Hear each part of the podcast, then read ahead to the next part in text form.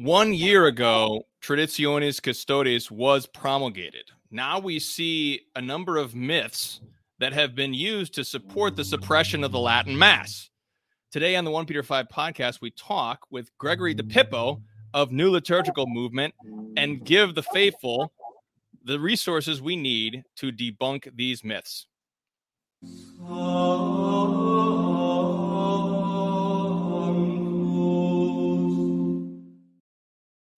Jesus is King. Welcome to the 1 Peter 5 podcast, Rebuilding Christendom, Restoring Catholic Culture and Tradition. I'm Timothy Flanders, the editor in chief of 1 Peter 5, and I'm joined today by Gregory DiPippo, editor in chief of New Liturgical Movement. Gregory, how you doing? Very well. Thanks for coming on today. Looking forward to talking about this important topic. And uh, before we get into it, if you're if you're interested in the liturgy and you're not reading New Liturgical Movement, you need to go to newliturgicalmovement.com and subscribe. Dot .org, dot .org. Dot .org. Oh, sorry. Dot .org. Thank you. Uh, newliturgicalmovement.org. And tell us, uh, Gregory, what's going on? What's what's uh, what's the latest from New Liturgical Movement? Um, actually, it's uh, funny you should ask because we we um, we just have um, uh, we're, we're right in the middle of a very interesting uh, article, which is quite long, so I put it in in, in several parts um, about inculturation, uh, written by a Nigerian person who did a lot of research uh, for this for this piece um, and really debunks the myths underlying the idea of of um, inculturation uh, great thing he talked about, which is you know Nigeria and that, that the Igbo language is apparently disappearing. I, just, I don't know much about these things. He said it wasn't the um, you know it wasn't Latin that killed Irish. It was English that killed Irish, and likewise, it's not Latin that's killing Igbo. It's English that's killing Igbo. That, that it's the um, yeah that, that that's the, the part of it. So um, and it, it's really fascinating. I, I, I, commend the author tremendously for for the research um, which went into this thing. It's really extraordinary. We've got another one coming up, which in September, which I think will be kind of a blockbuster, which is about um, Annibale Bugnini's account of what he was planning on doing with the principally the office, already writing in the 40s about how radical this is going to be. So, excellent. Yeah. Well, that's very interesting. Yeah, I know that Africa is an interesting example of that because there are so many different languages, and yes. Latin can provide really this unifying force uh, that Archbishop Lefebvre actually saw when he mm-hmm. was in Africa. They were all the Africans were chanting the the propers and everything. They loved it. Absolutely. Um, very interesting. Excellent. So go, yes, go over to newliturgicalmovement.org to find out more. It's an excellent online journal, all things liturgy. It uh, covers really all sorts of different, not just the Roman Rite, but all the other Western rites and the Eastern rites and the whole gamut. So it's a wonderful website. Um, before we get into, sorry, go ahead. It's very kind of you to say. yes, of course. Yeah, I, I mean, uh, the new liturgical movement has been at the cutting edge for years. So before we get into our topic, just remind everybody we are 1 Peter 5. We do need your support. We are in need of new monthly donors. We are a nonprofit. And this content is free for everybody, but it's not free to produce. We have our own bills just like everybody else. So please go to 1peter5.com slash donate to help support our cause. Anything you can spare, 5 10 $15 a month, anything helps. So thanks a lot. Let's get into our topic. Five myths behind Traditionis Custodes. So, Gregory, before we get into the specific myths, um, what has been your impression of the response of the bishops and the faithful? Um, is are people buying it after one year? What do you what do you think? What's your impression? Um, well, it's it's it's all over the map. Uh, in I would obviously among the faithful who love the the traditional liturgy, obviously tremendous dismay and and and a feeling that they have been re- relegated to. I mean, to say in some places to say second class citizens would be incredibly generous. I mean, they have been effectively deprived of the rights of citizenship within the church. Um, and they've been told effectively, we don't like you, we don't want you, so just go away. Um, and I know that sounds very, very harsh, but you know, the reality is that you know some places have implemented it with a harshness that goes well beyond the letter of the document itself. Um, I haven't honestly seen a lot of people, lay people speaking out in favor of it. Um, a few, and um, I have uh, heard a lot of lay people I mean, who, who aren't particularly interested in the traditional uh, liturgy saying that they really thought that it was just not fair and, ju- and not just. Um, I, I, I wouldn't be at liberty to say exactly where because this is how we live now. But you know, one person that I know who is an administrator of a church, a, a lay woman who, who's not never been to the traditional mass ever in her life, she said, she said it just seems very mean. So um, I, I, think among the bishops, it's really all over the place. Uh, some of them have unfortunately embraced it quite enthusiastically. Um, but I think that a lot of them have actually very quietly said, yes, we'll, you know, implement this 10 years into the next papacy. So, um, which is to say that, you know, I mean, that, that, that, that most bishops have had very positive experiences with their traditional minded faithful and don't have any particular desire to bring any sadness and difficulty into their lives. And, and I just hope that that trend continues.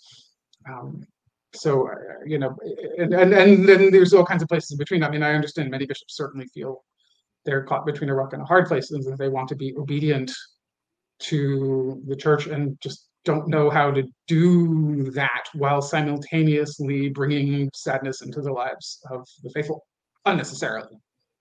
Yes. Yeah. Um, so we want to offer these five myths as just an offering to the conversation. Um, and we certainly do so in a spirit of charity and piety towards all the bishops and the clergy and the hierarchy. Um, but it, it does seem that there are a number of different misconceptions, misunderstandings about the liturgical history, different things that are put forward as justification for this.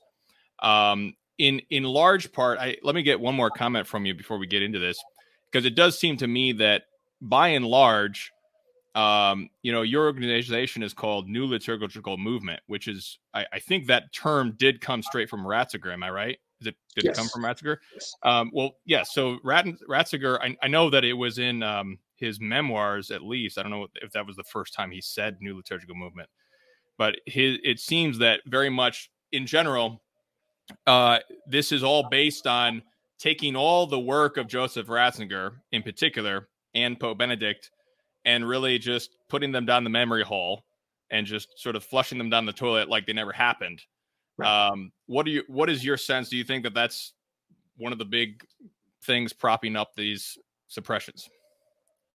Um, to a large degree, certainly. That that Joseph Ratzinger, um, who was one of the most prominent theological voices in the church for a long time before he became pope, was one of the few major prelates who was willing to say what went wrong with the liturgical reform and why it went wrong. And he did so as an eyewitness because he was, of course, one of the periti at the council. And and you know, I mean, not just you know any peritus. I mean, he was a well-known figure at the time, so um, and, and very well respected. So certainly, you know, Summorum Pontificum is the fruit of his long reflection on the many, many problems that came out of the liturgical reform. And you know, I, unfortunately, I mean, Traditionis Custodes is to a large degree not just memory holding his work, but memory holding the idea that there's a problem to be dealt with. So there was something to say, well, no, because there is no problem, therefore it doesn't need the solution, which is Summorum Pontificum. Um, and and so but but i would say and and and, and but that ties in with the work of a very large number of other people. Uh, there were many scholars who in many different ways tackled all kinds of different topics related to the liturgy question. And and some some of whom were involved in creating it you know uh, uh, there's a, a, French canon named Martimort, he wrote one of this sort of most important articles about what they had done wrong with the lectionary in 1984. He was a member of the Concilium. So yeah, I mean that, that this this project is essentially memory holding the whole project, but you know there's the internet. Yes, so that's not going to work. yeah, there is the internet. So yeah, I, Joseph Ratzinger will he will feature prominently in in our presentation here. But I just yes. thought of this. This is from Milestones. I just wanted to quote this really quick before we get into this, um, where he says, uh, "So this was written hmm, 98, I think, 97." So this is 1987. He says, I am convinced, this is page 148 in the Ignatius edition. I am convinced that the crisis in the church that we are experiencing today is to a large extent due to the disintegration of the liturgy.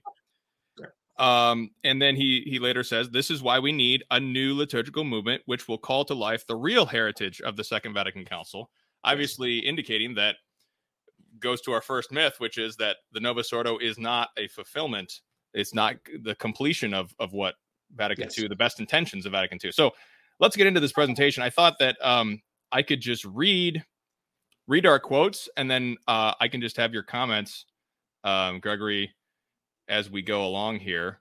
Um, so the first myth is um, that the Novus Ordo fulfills Vatican II. Um, this is what was stated in Traditionis Custodes. It's been said again in various decrees of bishops uh, that if you if you have any sort of critique of the Novus Ordo as promulgated, uh, or if you want the Latin Mass instead of Novus Ordo, you are rejecting Vatican II.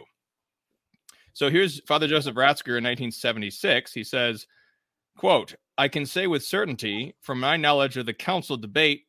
And from rereading the speeches of the Council Fathers delivered at the time, that this Novus Ordo was not intended by them. And then he says again in 86, this is after he's become a bishop and a cardinal.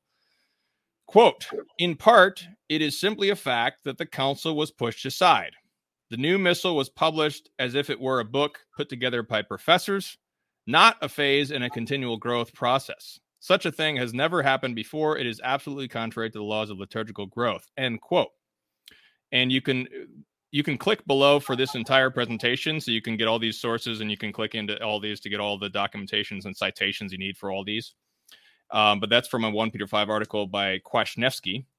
Um, uh, Gregory, what, what are your comments on, on Ratzinger's observations here? Yeah, well, I mean, they're absolutely spot on.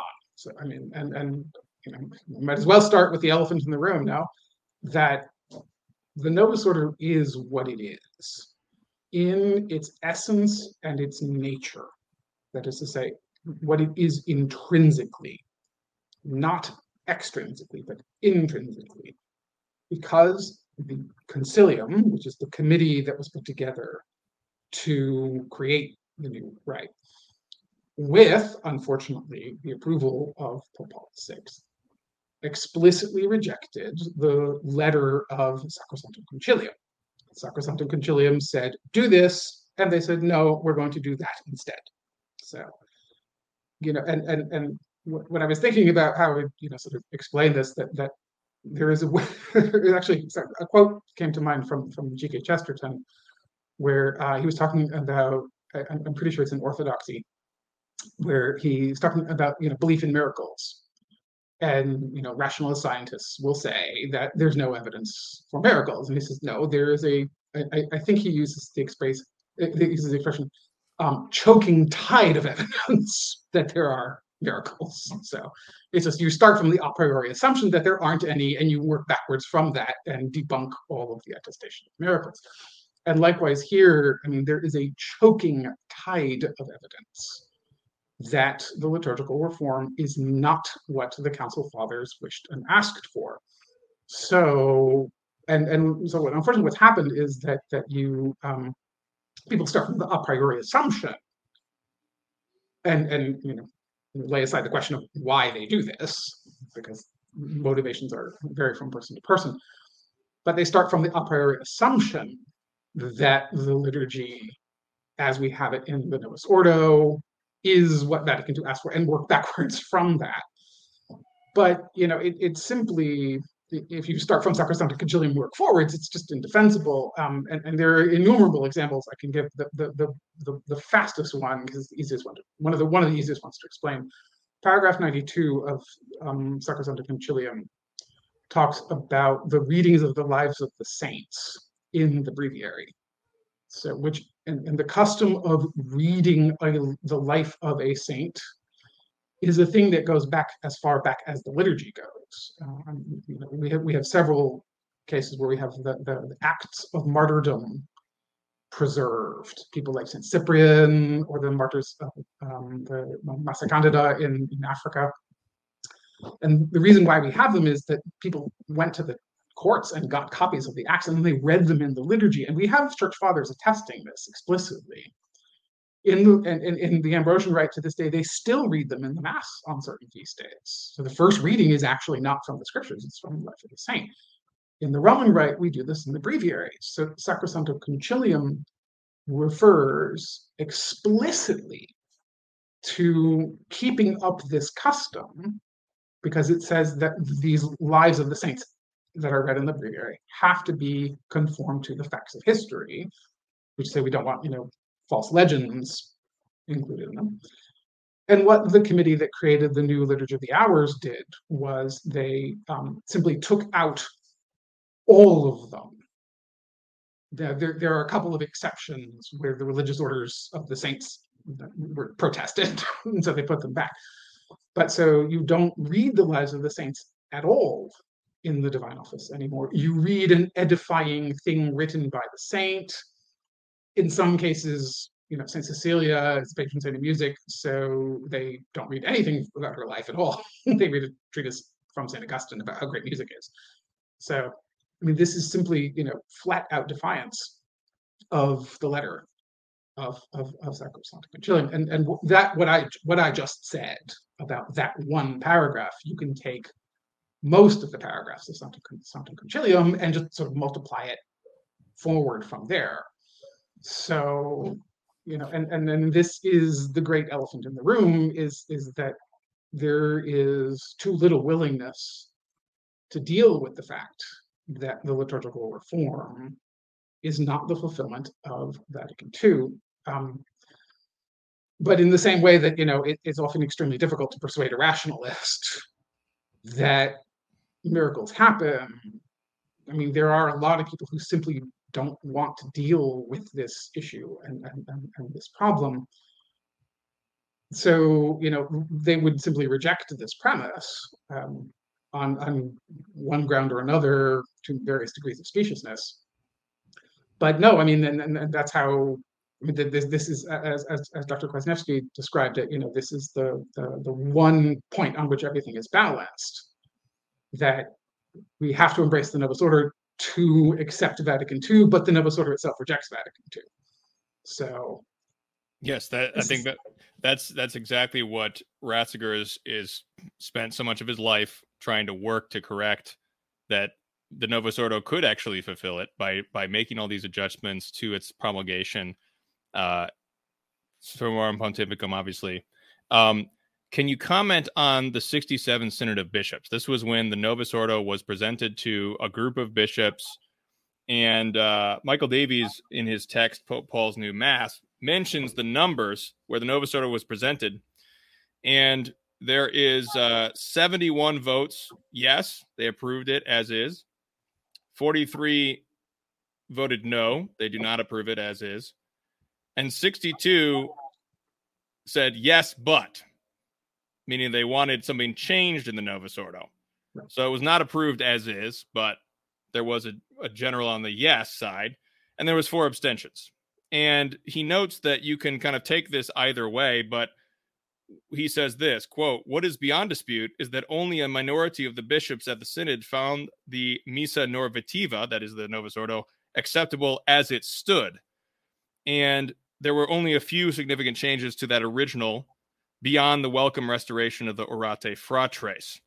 Um, so the evidence seems to suggest, Gregory, that there was a, a, a, quite quite a dispute among the bishops about the Novus Ordo, and even goes into the 70s when Bugnini is sacked, and there's a lot of uh, opposition to him Yves Chiron says this has nothing to do with Freemasonry. There's just a big opposition from the C- from the CDF coming at him.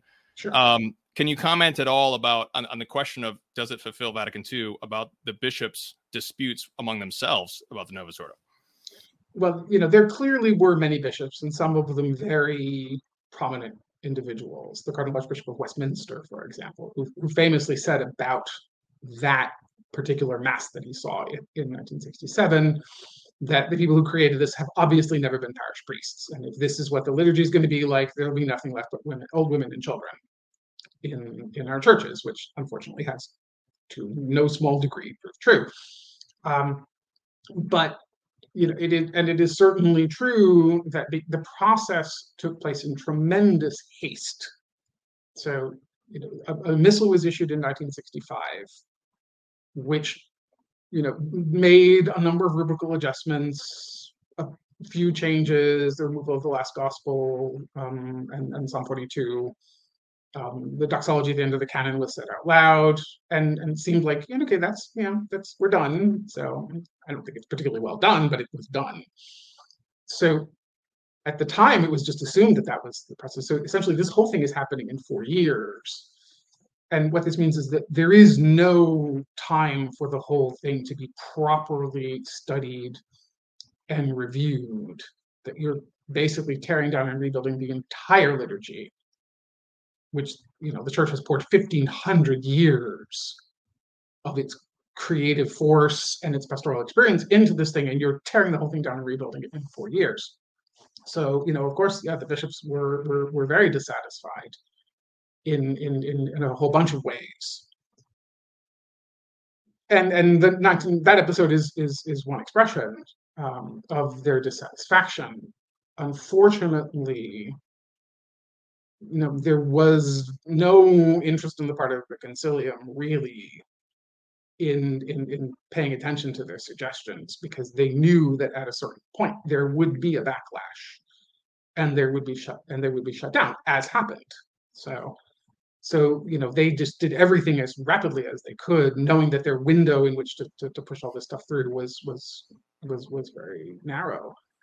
Um, and and Cardinal Antonelli, who was a member of the Concilium and very much in favor of the reform, uh, of the idea of reform, not not that reform per se, said, you know, everybody here has come here to this to bring their own bright ideas into it. So in 1967, what the bishops are seeing is a liturgy based on the bright ideas and pet projects of the individual members of the concilium and and and that's just what they went with. And so um it's just a very very it's hard to reconcile that with the fact that these people five years earlier voted from Sacrosanctum Concilium and already in 1967 all kinds of things have been introduced which have nothing to do with the letter of Sacrosanctum Concilium. Yes, that, that's. Um, I remember the the quote in Mass of the Ages from this synod where they said something where, well, we have to we have to try this for twenty years to see if the youth find this mass as powerful as did our forefathers. And I think that that's an interesting comment right. uh, again regarding the the old women and children, of course. Yeah. Um, so let's get into our next myth here, which is Summorum Pontificum was only a pastoral concession to the SSPX. This is specifically what um, Traditionis Custodes says. Says, well, we were just making a concession to the SSPX. That was the whole reason for this, and it didn't work out. So now we're going to revoke that. What's interesting is that in in uh, Last Testament, so this is kind of an kind of an official explanation of Summorum Pontificum which is published as an interview with Peter Seewald um, with Pope Emeritus Benedict. And he says this Seewald says, the reauthorization of the Tridentine Mass is often interpreted primarily as a concession to the SSPX, which is exactly how it is primarily interpreted in Traditionis Custodes. And Benedict Emeritus says this quote, that is just absolutely false. It was important for me that the church is one with herself inwardly, with her own past, that what was previously holy to her is not somehow wrong now. The rite must develop. In that sense, reform is appropriate, but the continuity must not be ruptured. The SSPX is based on the fact that people felt the church was renouncing itself. That must not be. But as I said, my intentions were not of a tactical nature. They were about the substance of the matter itself, the inward reconciliation of the church with itself. End quote. Now, he does go on to say that, yes, there was a secondary concern with the SSPX, but what this indicates is that the primary objective of Summorum Pontificum was to restore continuity of the church with herself. So this indicates that even if the SSPX didn't exist, he still would have then done, done Summorum Pontificum, but it had because it had to do with the substance of the matter itself. Gregory, what are your comments on that? Yeah, certainly, I, you know, the ipse dixit. There's, you know, so I mean, it is unfortunately, you know, I mean, in in when when this history of this is all written in a sort of future, which is sort of a little more dispassionate, and this is all less raw. One of the problems that will have to be dealt with is the question of how traditionis custodes could be you know, promulgated with a statement which is so difficult to reconcile with the facts. Let's just put it that way. so, um, and if you want to know why I'm speaking in this sort of circuitous fashion, it's called Canon 1373.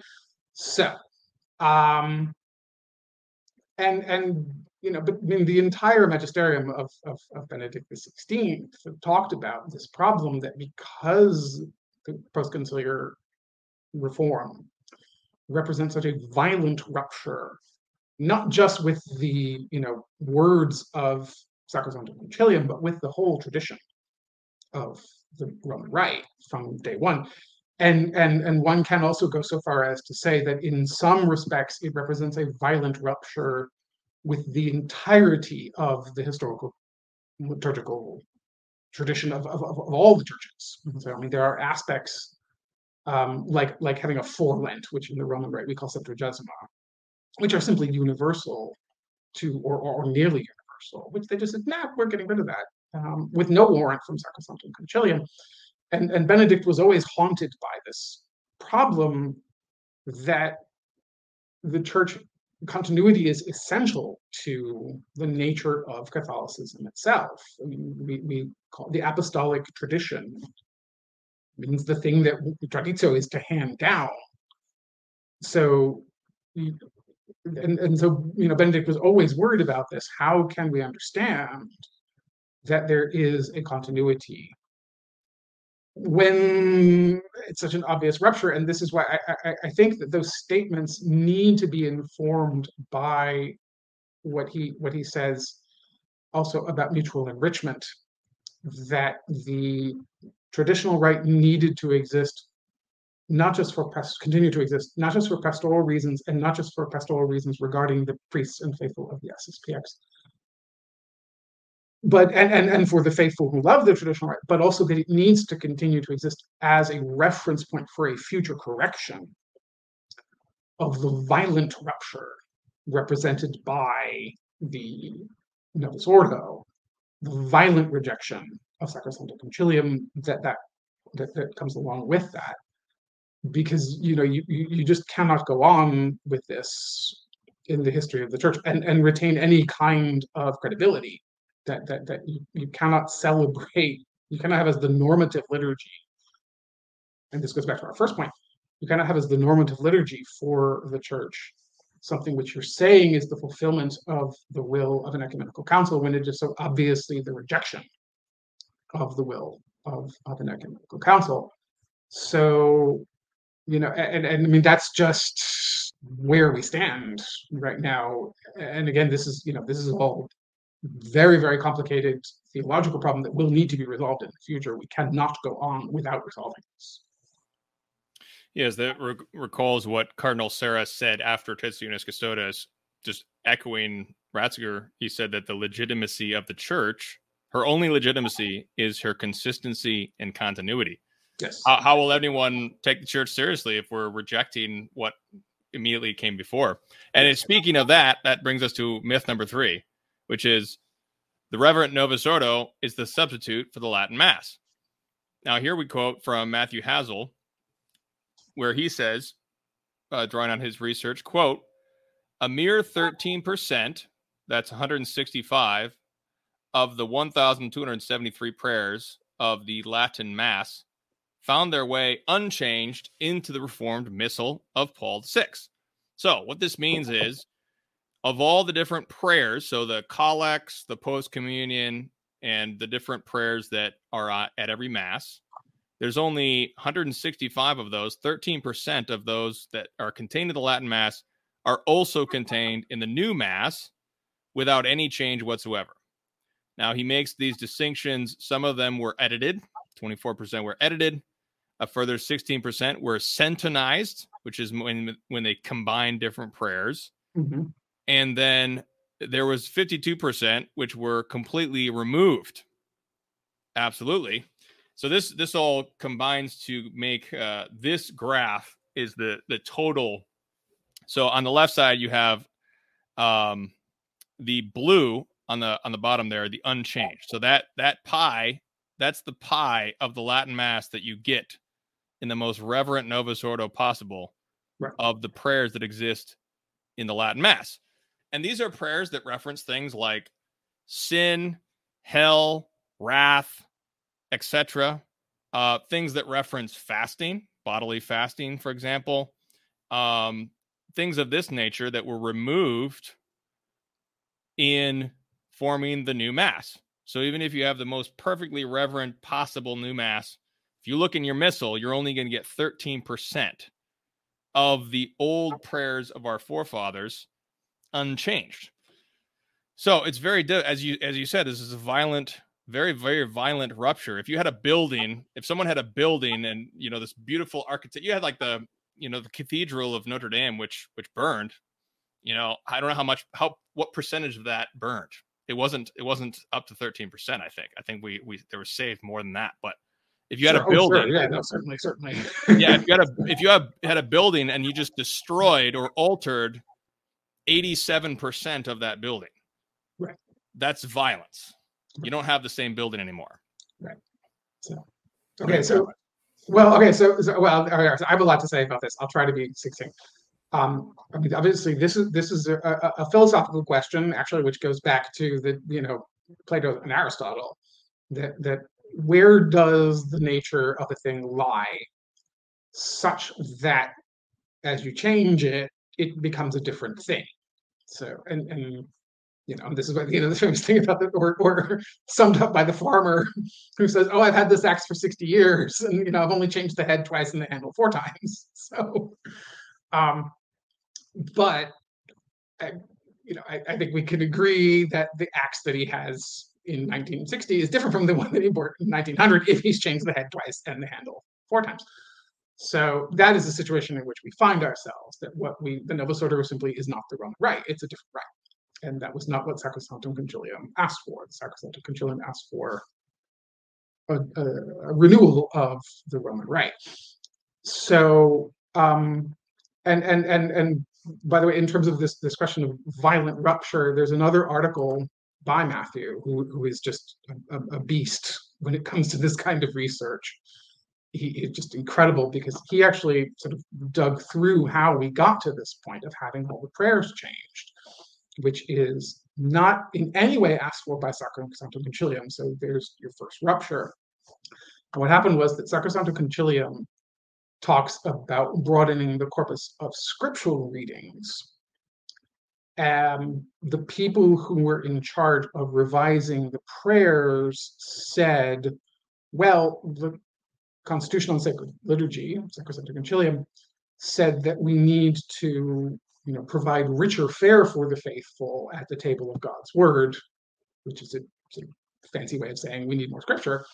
So let's do that with the prayers too so there's your first rupture that we've decided, well, we're just going to do a thing that Sacrosanctum Concilium did not in any way ask for. And then you have the issue that to the degree that this was going to be done, the, the original plan was that we would base these things on historical sources.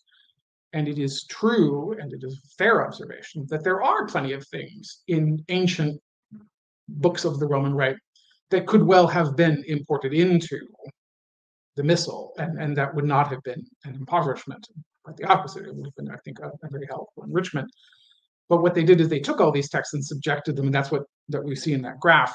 Everything, whether it was thoroughly well established from the beginning or fairly new, like collects of say John Vianney's, um, canonized in 1931, and everything was subjected to this this this brutal campaign of ideological censorship. So, and and and you know, under the heading of you know, the Reverend Novus Ordo, things like that are intrinsic to it. You can't get them out.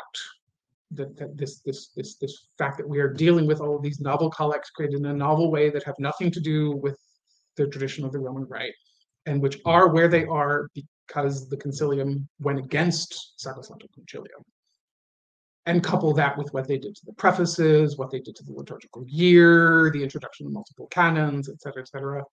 These things are all part of the rite. There's no way to get them out. And so in that sense, it's not that that that is why it's not a solution, because the Novus Ordo is intrinsically a betrayal of what the council asked for. It is a intrinsically a betrayal of the historical tradition of the Roman Rite.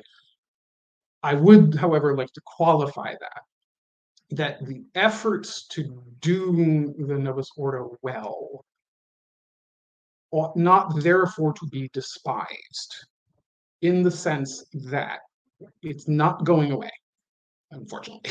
it's just not. So, um, there is no, currently within the hierarchy of the church, there is no will to address any of these problems.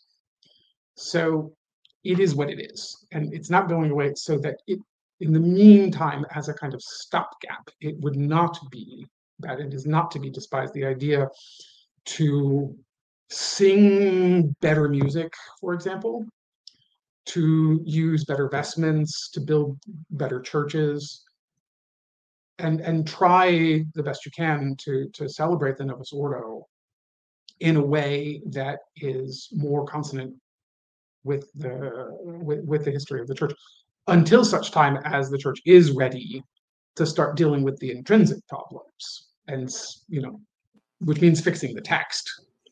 Uh, yes. And and and then you know taking certain customs. I've, I've often said in conversations with people like, if I became pope, God forbid, the first thing I would do about the liturgy problem, I would issue a like a fatwa saying here's, a whole bunch, here's, a, here's a whole bunch of things. You mean a bull? Yeah. yeah. yeah. Well, I mean, some, I mean, it's you know ecumenism. Um, I would immediately abolish all Eucharistic prayers except one, two, and three and say every other Eucharistic prayer, four, useless, nobody uses it anyway. And all the ones promulgated by local authorities are simply abolished. And then say you may never use two on a Sunday or a holy day of obligation. And that would tr- make a tremendous step forward to not having the, the, the, most solemn moment of the rite, the consecration and, and the, the prayer which surrounds the consecration disappear like that. I mean, that that has to end. Mm-hmm. So, and and so you know, priests who in the meantime are doing that, let's say only using, I mean, preferably only using one. One is the only authentic one, but only using one or three at least on on Sundays and holy days of obligation you know should be commended for for for doing that because they're doing the best they can with with with you know limited resources yeah um the when this first struck me gregory was when uh, on the feast of the holy innocents uh which is where the collect says mm-hmm. something to the effect of uh, oh god who the holy innocents confessed not by speech but by dying and then the old collect says mortify our sins, something to the effect of mortifying sins. But then the new collect took out that reference to mortification and sins. Yep. And then it just so it just has this little censored phrase and then it continues on. And that was when I was just like, well, I how can I how can I teach my children the Catholic faith from this if we're just going to take out sin and wrath and hell and all this stuff? That, that's and uh, can I add can I add a comment yeah, on that specifically because that's a perfect little microcosm of the whole problem. Okay, which is that the, on the Feast of the Holy Innocents, the collect has the, the references it's to mortify our vices. And there is a and I, I, wrote an article about this. So if your you know viewers are interested, um, it'll come up if you go to NLM and look in our search bar. and Just Holy Innocents. That's that'll come up. Um, uh, the, certainly, probably at the uh, uh definitely among the first liturgical um, notes on the. That's the one. So. Okay, here I'll, I'll pull it up here on the right. screen. Oh, thank you. and that phrase is included in. It's not an accidental phrase it's included in the collect of the Holy Innocents. That's the, I explained that as part of an exegetical tradition that goes back to that's the section right there. Um, mortify in us all the evils of the vices, which that's the phrase that was expunged. That is there as part of an exegetical tradition. How what do we do about some the, the statement in Psalm 136, blessed uh, be he that shall take and dash thy little one, uh, little ones against the rock. Oh, I didn't, I didn't realize this. Okay. Yep. And so, and that goes all the way back to Origen, who was very concerned. How do we talk about statements of violence, statements that are out, uh, um, statements that are, are, are, against the tradition of, Christ, uh, of, Christian morality, the violence of somebody like King David or, or what have you. And so that phrase passes from Origen to various other church fathers, St. Hilary, St. Jerome, St. Augustine, and then finds its expression in that particular collect, where the smashing of babies, babies represents the idea of, of vices, that are nascent but not yet taken root. And by smashing them, that means cutting off vices off at the beginning. So when you take that phrase out, you're not just censoring an idea that modern man finds problematic. Oh, me, vices? No, of course not. I'm perfect. But you're cutting the roots of an where, where, by which the liturgy is connected to an exegetical tradition that goes right back to the beginning.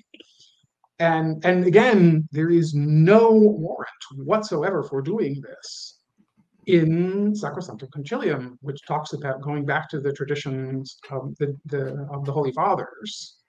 Okay, well, that is a tradition of the Holy Fathers, so why did you take it out? Right, I, and that's that's I, I love that you brought that up because we not only have this pie graph situation, mm-hmm. where we have only 13% of the prayers. We also have various seasons, as you mentioned, Septuagesima is completely removed. We mm-hmm. have the Ember Tide is removed. We have other such feasts. And then you just brought up the Psalter as well. Um, and, and I want to, I just pulled this, the Liturgy of the Hours, Volume 1, because if you go to the general instruction of the Liturgy Hours, paragraph 131, it mentions how they just removed three of the Psalms as mm-hmm. well as other verses. Right. Uh, some verses, are quoting from the general instruction, some verses are omitted from certain psalms.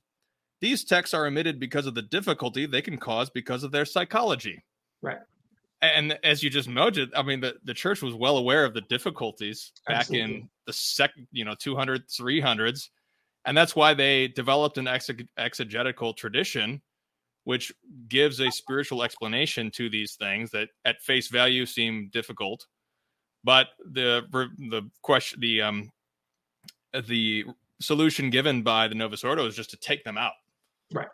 Censor. And, and, you know this this goes back to the continuity problem, which has, as you know, we're saying, you know, which has just you know haunted Joseph Ratzinger all of his life, is that you know this this violent rupture and breaking of, of, of the tradition was not something that Sacrosanctum Concilium asked for. Is not something that the Council Fathers envisioned what they envisioned was that we would, you know, that, that, that for them, originally the idea was that the liturgy would would be brought closer to the people, that they would know this kind of thing, so that you know if I mean, whether this would ever happen, I don't know. But let's say, you know, if for the first time some, you know, elderly person who's always been to Mass in Latin hears the collect in the vernacular for the very first time and is struck by this phrase, why are we talking about mortifying our vices?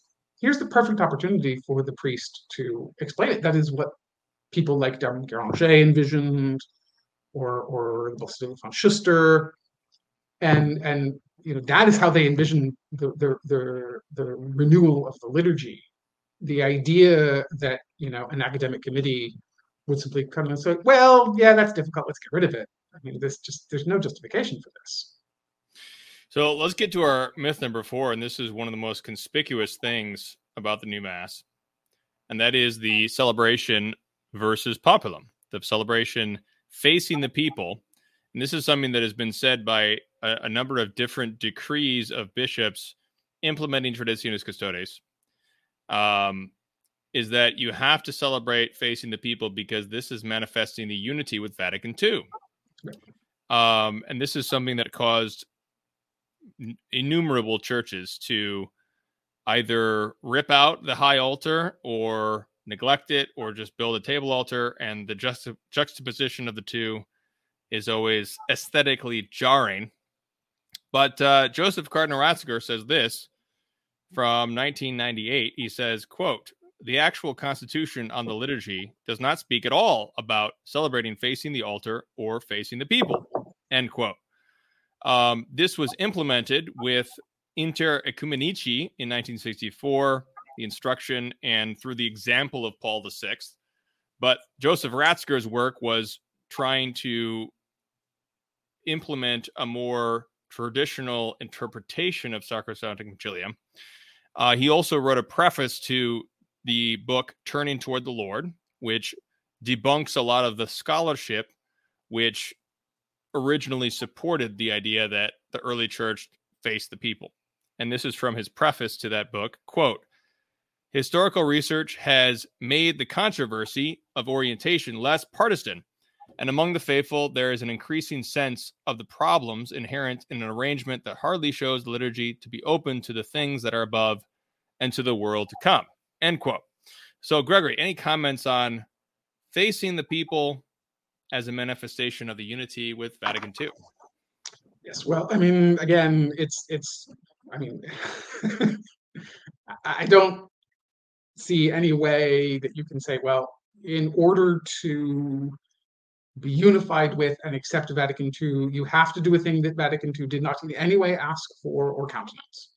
So, um, this has become one of the sort of flashpoints of the discussion and you know I, it's it's just i mean what what what ultimately underlies this is that this is one of the giant mistakes of the reform and and and that that you know at the time it was believed and, and i mean unfortunately I, I, I believe I hope I'm not quoting this incorrectly. You can cut this out if I did.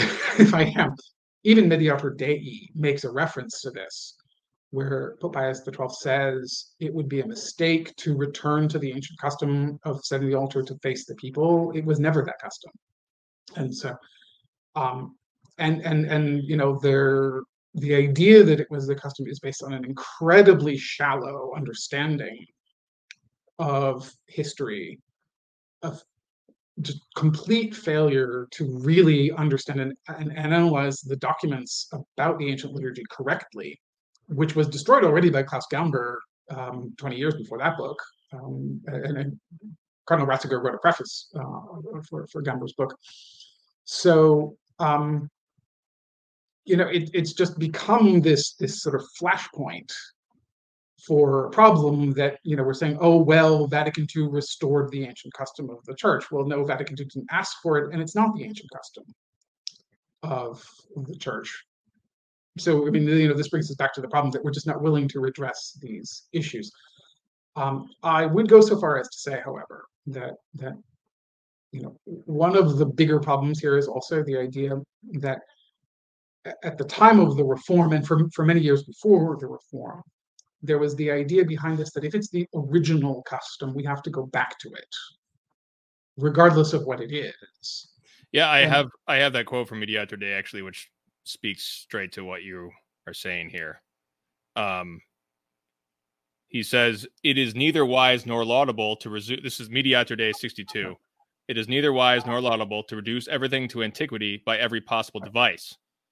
Thus, one would be straying from the straight path were he to wish the altar restored to its primitive table form, were he to want black excluded as a color from the liturgical movements, which was later done, were he to forbid the use of sacred images and statues in churches, which was done, were he to order the crucifix so designed that the divine Redeemer's, Redeemer's body shows no trace of his cruel sufferings, which was done. Lastly, were he to disdain or reject polyphonic music and singing in parts, even if were it where it conforms to regulations issued by the Holy See. So we have this instance where every single thing mentioned that Pius XII said not to do was done. Right. But, but as you said, he actually does believe that there was a table form when in fact that's not the case either. Yeah, and and and and so you know, and this this this sort of is, informs the problem that, that I mean, the status of liturgical scholarship at the time of the reform, the scholarship on which it was based, is atrocious.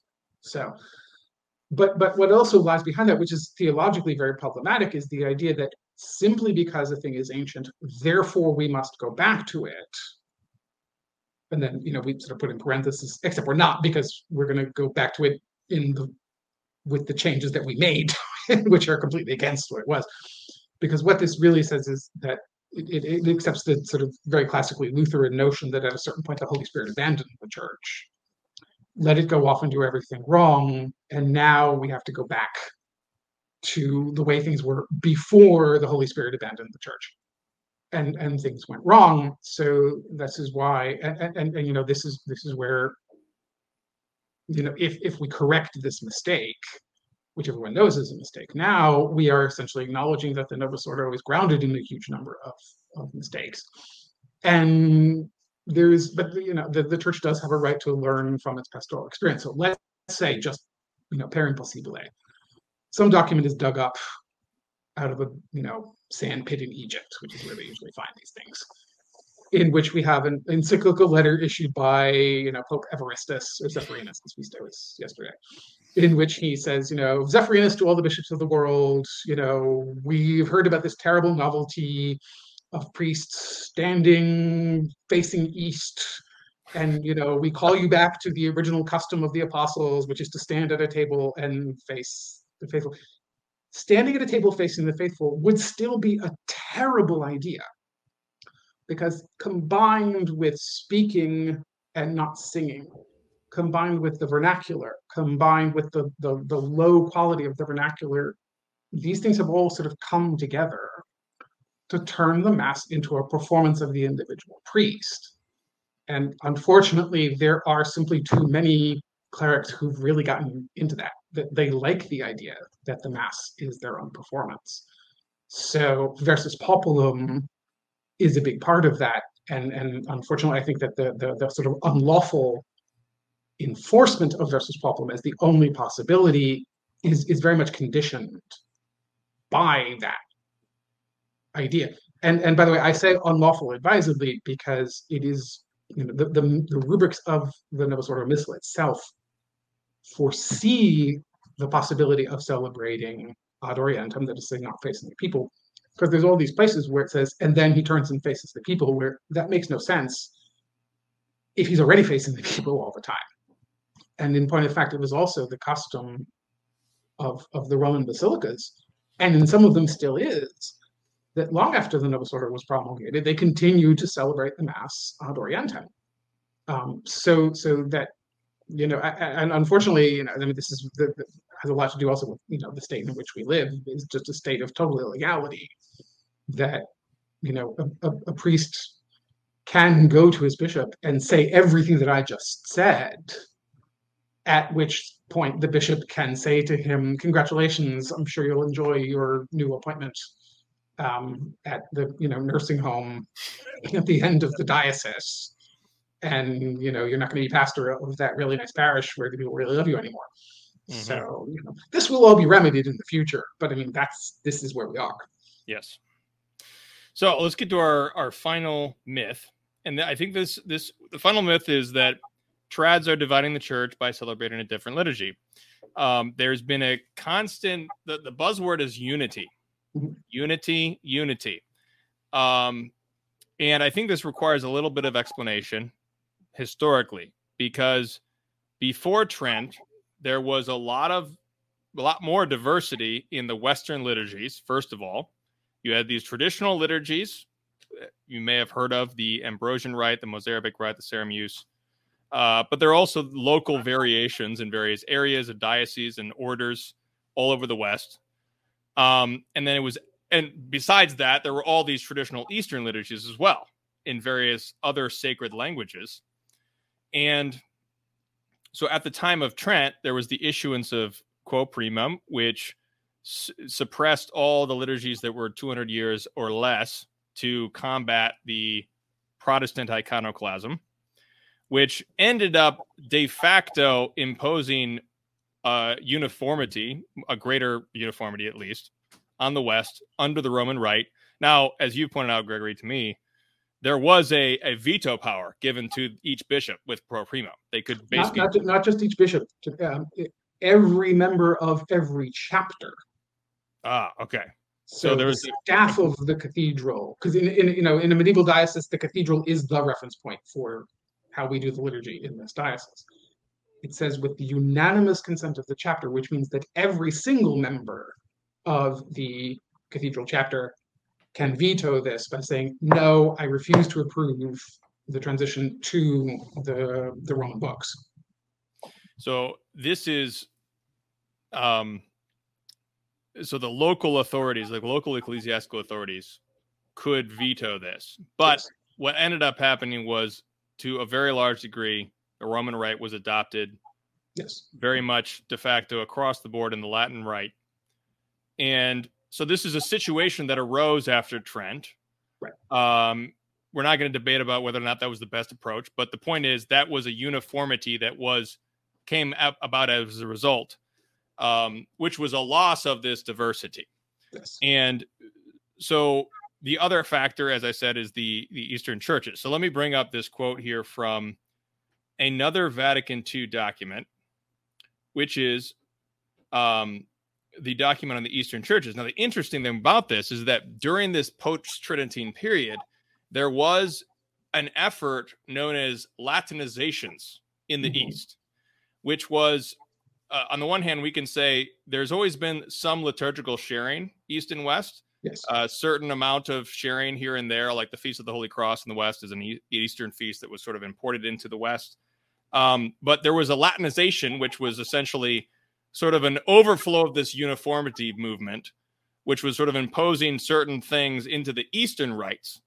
And Vatican II comes along in Or- Orientalium Ecclesiarum and condemns and says that these these churches, the Eastern churches, must have their own rites. And then it speaks of diversity uh, in paragraph number two. The here here's the um, comment on liturgical diversity. so this is quoting from Vatican II. Quote: Between these there exists an admirable bond of union, such that the variety within the church in no way harms its unity. Rather, it manifests it. For it is the mind of the Catholic Church that each individual church or rite should retain its traditions whole and entire, and likewise it should adapt its way of life to the different needs of time and place. And this is also Sacrosanctum Concilium says a very, very similar thing in paragraph four, right in the beginning of the document, saying that it wants to foster every single authentic rite. Right. Um, so, can you comment at all about liturgical diversity from this quote, Gregory? Well, I mean, we have, you know, the statement of the of an ecumenical council that liturgical diversity does not harm the unity of of the church. Um, and and in point of fact, I mean, this this this the history of Latinizations of the Eastern Church really is a, a very sad one in, in in many ways because you know there, there's a very famous example in the United States where a, a substantial chunk of I hope I'm remembering this correctly. I believe they were they were Ruthenians, but if I'm if, if anybody wants to correct me in the comments or whatever, that's that's okay. That who were essentially driven out of communion with the Roman Catholic Church because of the very very harsh treatment which they received from the Latin bishop, who simply wasn't Latin. There's a Roman Rite bishop who simply wasn't interested in in that exactly that kind of diversity. And then there are all kinds of you know authentic customs which go back to the ages of the fathers in some cases of the Eastern churches that were essentially eclipsed because the you know Catholics of Eastern Rite and, and very often you know the clergy themselves imposed these things um, in imitation of, of, of the Latin Rite and Vatican II rightly saw as expressed in that document, that diversity of liturgical forms does not compromise the unity of the church and ordered this to stop. And, and it has, to a very large degree, stopped. Um, and you really do see among Eastern Catholics uh, a, a, a, continual growth of appreciation of their own historical customs. So, I, and I don't see any reason why this cannot be applied to a diversity of forms of the Roman Rite as Pope Benedict established them. If an ecumenical council says that, you know, th- th- this is not a compromise, and, and, and the, the same ecumenical council on which we purport to ben- base the, the reform, um, I just don't see how we can say that, you know, what's good for the goose is not good for the gander. Um, but there is a sort of deeper problem here also, which is that you know, the Novus Ordo itself has built has a, a, a, dramatic degree of disunity built into it, in the sense that as, as, as anyone, if you belong to a large enough diocese, you can find. I, I don't say disunity intrinsic in the sense of you know breaking of communion, but that you know if you have the one church that makes use of the you know, still licit option to celebrate funerals in black. Unfortunately, it's not done. And sing the Requiem Mass with all of the, you know, chants according to the, and, and, and, and do it in Latin and use incense. And then you have a church down the street which does it all in white vestments and everything in the vernacular and sings Eagle's Wings. You know, these are the same rite in theory. Right they are the same church. They, they, the priests have their faculties from the same bishop, so that you know there is so much liturgical diversity built into the Novus Ordo itself. It seems very hard to say that oh, you know, diversity for the for me, but not for thee. So yes, and and me, you know, I just don't see how, how all of these yeah, so I don't see how these things well, can be reconciled with each other. Yes, exactly. So now For I would me, say that the premise here is that. So, um, now I would say that that one of the main premises of Traditionis Custodes, the, the, the, traditional mass and the celebration of the traditional mass, had become a manifestation of rejection of Vatican II, which, as we discussed earlier, simply is not it's just a non sequitur but rejection of communion with the local bishop, rejection of communion with the Pope, an implicit criticism of the Pope. So here again, it's good for the goose, it's good for the gander. If that is the case, I deny that it's the case, but if it is the case, when will there be the directive really suppressing the liturgical abuses which which Pope Francis says he deplores? in the letter accompanying Traditionis Custodes. When will there be the definitive decree forbidding the Germans from doing various things that they do to manifest the schism which they are currently enacting? Which you know, let's I mean, that we can be frank about is that you know I mean the German Church is actively working towards schism with the rest of the Roman Catholic Church. I, I, so um, and and so it seems very very peculiar and very hard to justify that if if that is the premise why does it apply only to the followers of the traditional mass especially since we keep also hearing that well they're just a tiny little group anyway so okay well if they're that tiny why do they get the hammer dropped we get the hammer dropped on us and then you allow the church in Germany to continue. Just, you know, the, the, whole barn is in flames. So why are you not calling the firemen for that one too? So, and again, this is how we live right now. so. Yeah, so if it could be said that the Latin Mass is being weaponized against Vatican II or against Bishop, um, the Novus Ordo is far more being weaponized against not only really most of the doctrines contained in Vatican II in and yes. of itself, but the entire tradition of the whole Catholic Church. Yes. And so by that rationale, you'd need to suppress the Novus Ordo, of course, a Yes. hundred times more than the Latin Mass. Yes, I mean, I, I Um, have seen and I have participated in a discussion with a priest of a certain age, of course, who, you know, was saying how, you know, well, we, we one of the things that we really need to do to implement Vatican II is, you know, celebrate the Novus Ordo in such a way that all of the faithful present are wearing some kind of liturgical garment. Okay, what document of Vatican II says this? What, what document of Vatican II suggests that we need to incorporate into the liturgy practices which would effectively erase the distinction between the ordained priesthood and the common priesthood? Where me where this is in Vatican II. It's nowhere. Right. Um, and here's uh, here's our final quote from Cardinal Muller. This is from the various responses to Traditionis Custodes. Uh, by the way, I should say, recommend not only the sources that we'll link here, but this text here from Benedict's Peace to Francis's War.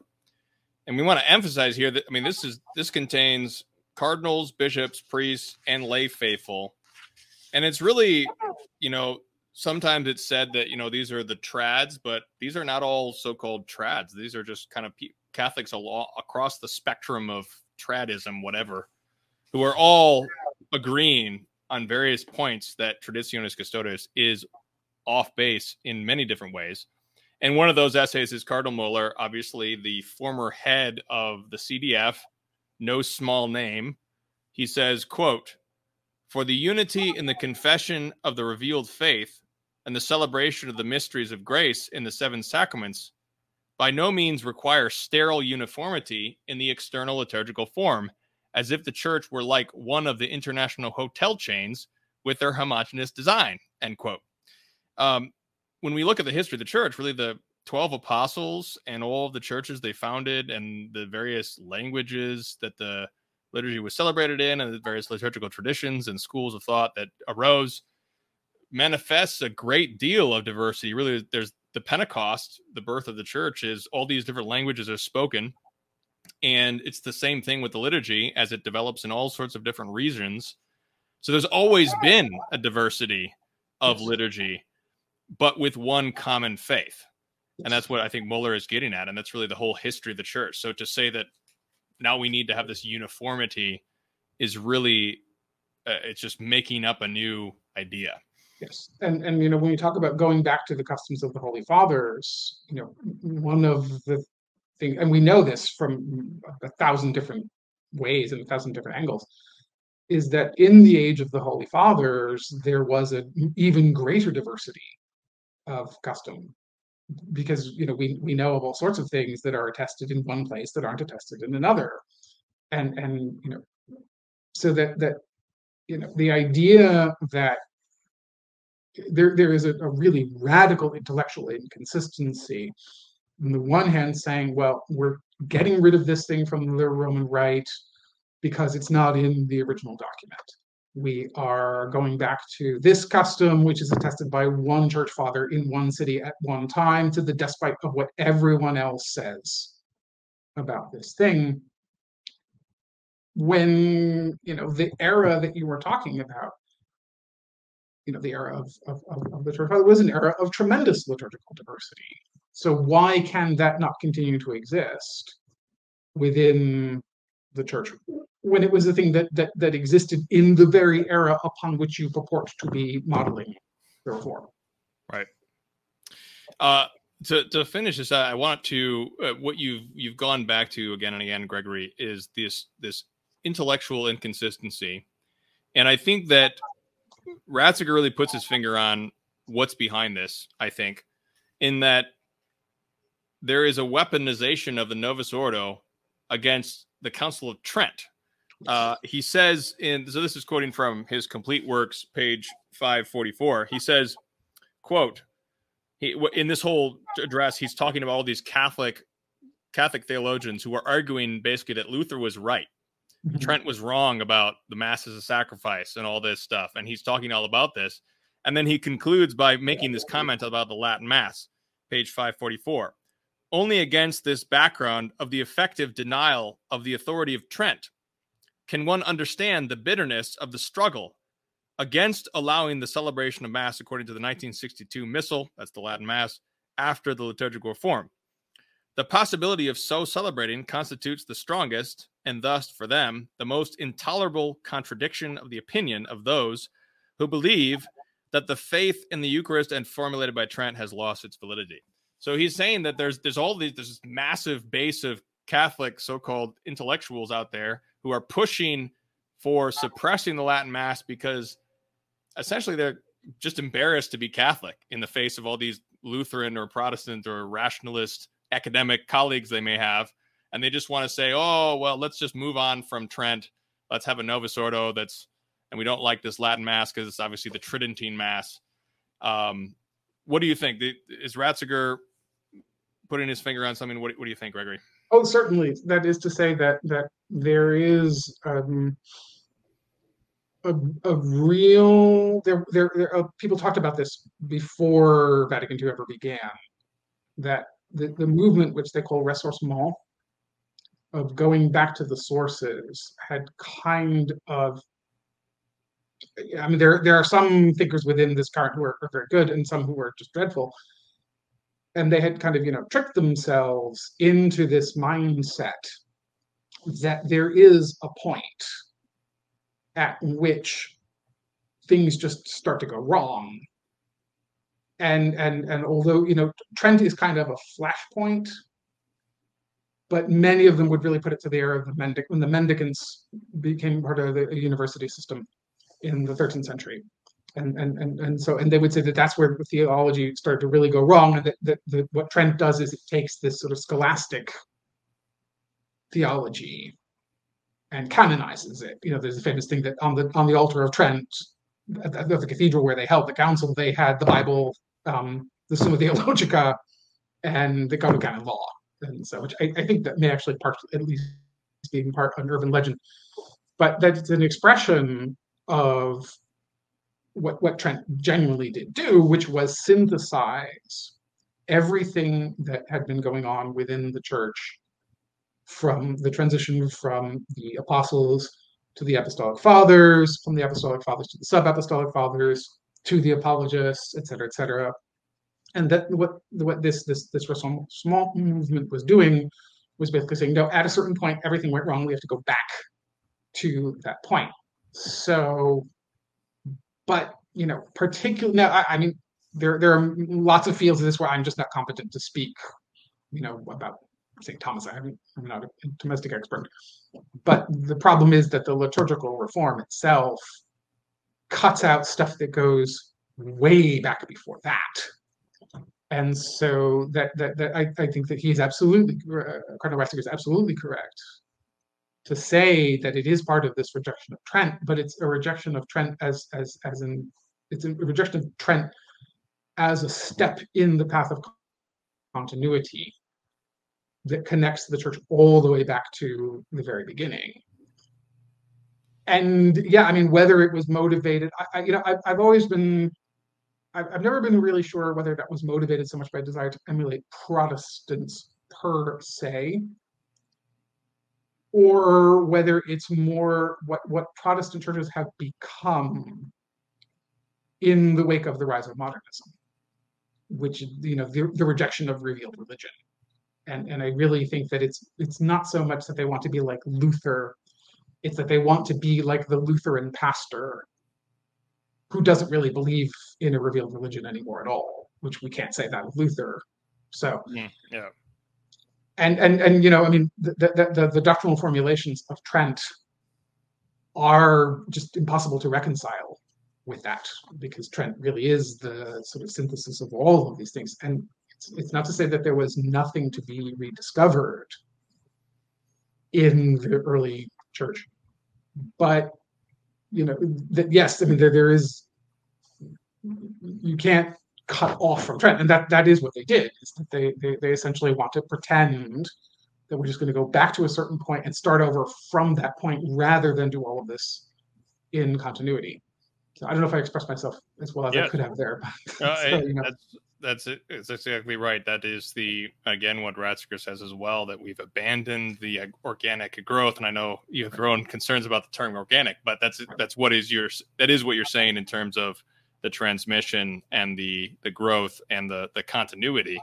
Certainly, uh, yeah. We, we, I mean, we have certainly abandoned the part the, the the concept of growth that is said one thing growing out of another one theological tradition building on another. There are certainly people for whom the Novus Ordo has become the flashpoint, whereby we declare this point is the point at which everything goes wrong, so we have to get rid of everything that came after that point.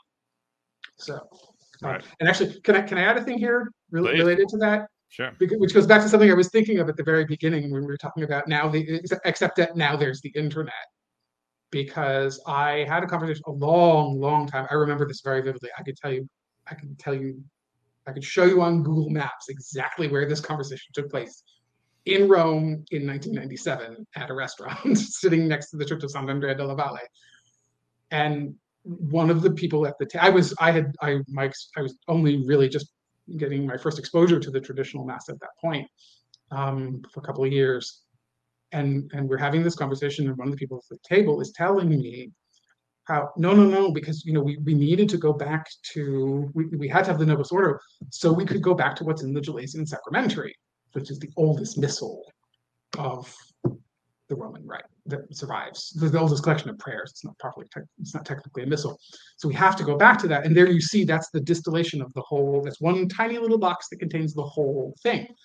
That we have to go back to the point before they started developing other things and everything went wrong. And at the time, I was kind of baffled by this because it's not like you could just, you know, walk into the Vatican Library and say, "Could I have your copy?" I mean, there's only one copy of it, and it's you know, 1,300 years old. So it's like, you know, can I look at your Gelasian Sacramentary? But now there's the internet, and so now I have a PDF copy of a critical edition of the Gelasian Sacramentary. And, and not just me, I mean, it's there, it's on archive.org. And I read it, I was just like, gosh, there's just not the Novus Ordo in here. So, but that's, you know, I mean, this is, this is, this is where we are. And so, but, and, and, and I, I should say, you know, I mean, I don't want to sound too pessimistic because there will come a point in which all this will be redressed and put to rights.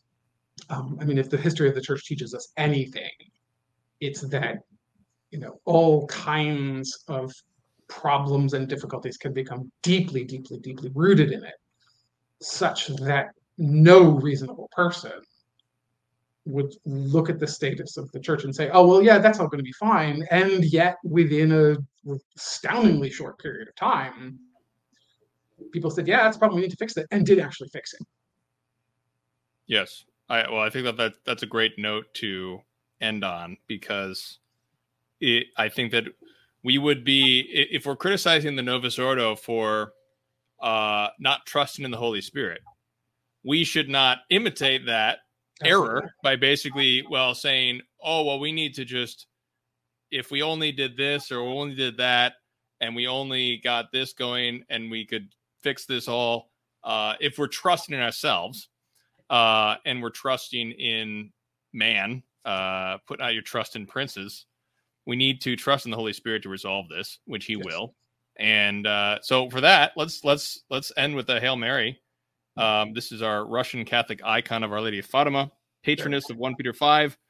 Uh, let's let's put our trust in Our Lady's intercession that uh, all of these things will be resolved in due time, and we ask for faith, hope, and charity in the Holy Spirit in our time. name of the Father, Son, and Holy Spirit. Amen. Hail Mary, full of grace, the Lord is with thee. Blessed art thou among women, blessed is the fruit of thy womb, Jesus. Holy Mary, Mother of God, pray for us sinners now and at the hour of our death. Amen. name of the Father, Son, Holy Spirit. Amen.